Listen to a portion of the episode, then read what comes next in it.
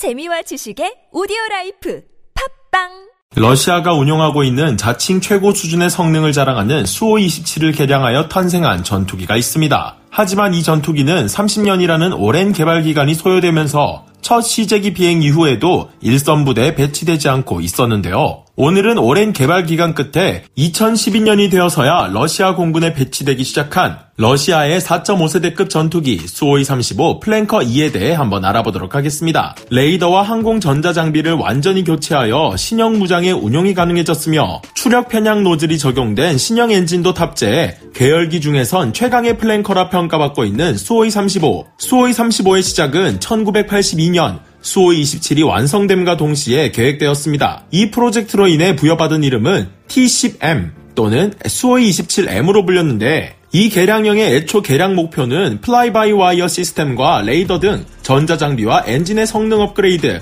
multirole 기능 부여를 목표로 진행되었는데요. 그러나 애초에 목표했던 레이더의 성능을 달성하기엔 당시 소련의 기술이 부족했기에 개발 기간은 계속해서 지연됐고 여러 문제점을 해결하지 못한 채 우여곡절 끝에 배치되었다고 합니다. 시간이 흘러 러시아는 미 공군 전투기와 비교해도 손색이 없을 정도의 수준을 가진 고성능 레이더를 개발하게 되고 카나드 장착 등 기동력 향상을 위해 노력하기 시작하는데요. 이로써 미국의 전술기들과 견줄만 하다고 판단한 러시아는 공중전 시뮬레이션을 진행했고 F-16C 블록 40, FA-18C, FA-18EF보다는 상당히 우세하고 F-15C보다 약간 우세, 라팔과 대등, F-15F보다 약간 열세, 유로파이터 타이푼은 상당히 열세, F-22보다는 아주 열세하다는 분석 결과에 따라 1993년 T10M의 개발 명칭을 수호이 35로 바꿔 별칭 슈퍼플랭커로 부르며 홍보하기 시작했습니다. 그중 수호이 35S는 2007년에 첫 공개되면서 최후의 플랭커로 불리며 더 진보한 수호이 35를 선보였는데요.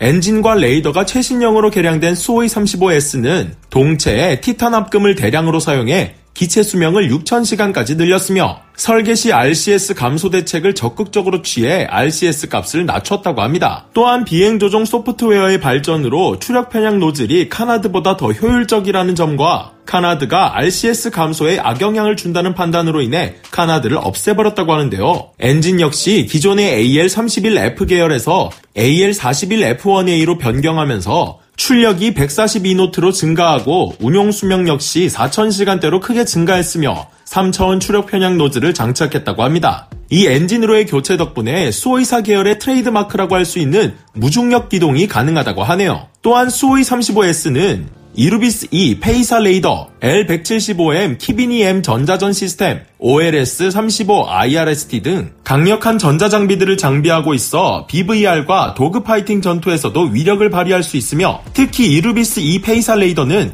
대형기 400km, 전투기급 기체 250에서 150km 거리에서 탐지하여 30개의 목표를 동시에 추적할 수 있고 그중 8개의 목표와 동시 교전할 수 있는 레이더로서 기존의 레이더에 비해 전자전에서 더 강한 성능을 발휘하고 주파수 변조 도약 능력을 이용한 LPI 모드 실현을 통해 RWR에 의한 탐지를 회피할 수 있게 되었다고 합니다. 현재 수호이 35는 2020년 말을 기점으로 98대의 수호이 35S가 러시아 공군에 배치되어 운영 중인데요. 수호이 35는 수출 실적 역시 뛰어난 편이었으나 다른 나라 기체들과의 경쟁에서 밀려나거나 우크라이나 침공으로 인한 거짓 성능, 구매 제재 등의 문제로 러시아의 우방국외에는 전부 계약 파기된 상황입니다. 한국 공군의 FX 사업에도 후보 기종으로 나왔을 정도로 한때 뛰어난 성능과 높은 평판으로 많은 나라의 러브콜을 받았던 수호이 35 역시 믿고 거르는 데에는 이유가 있는 것 같네요. 여러분들은 오늘 소개해드린 수호이 35에 대해 어떻게 생각하시나요?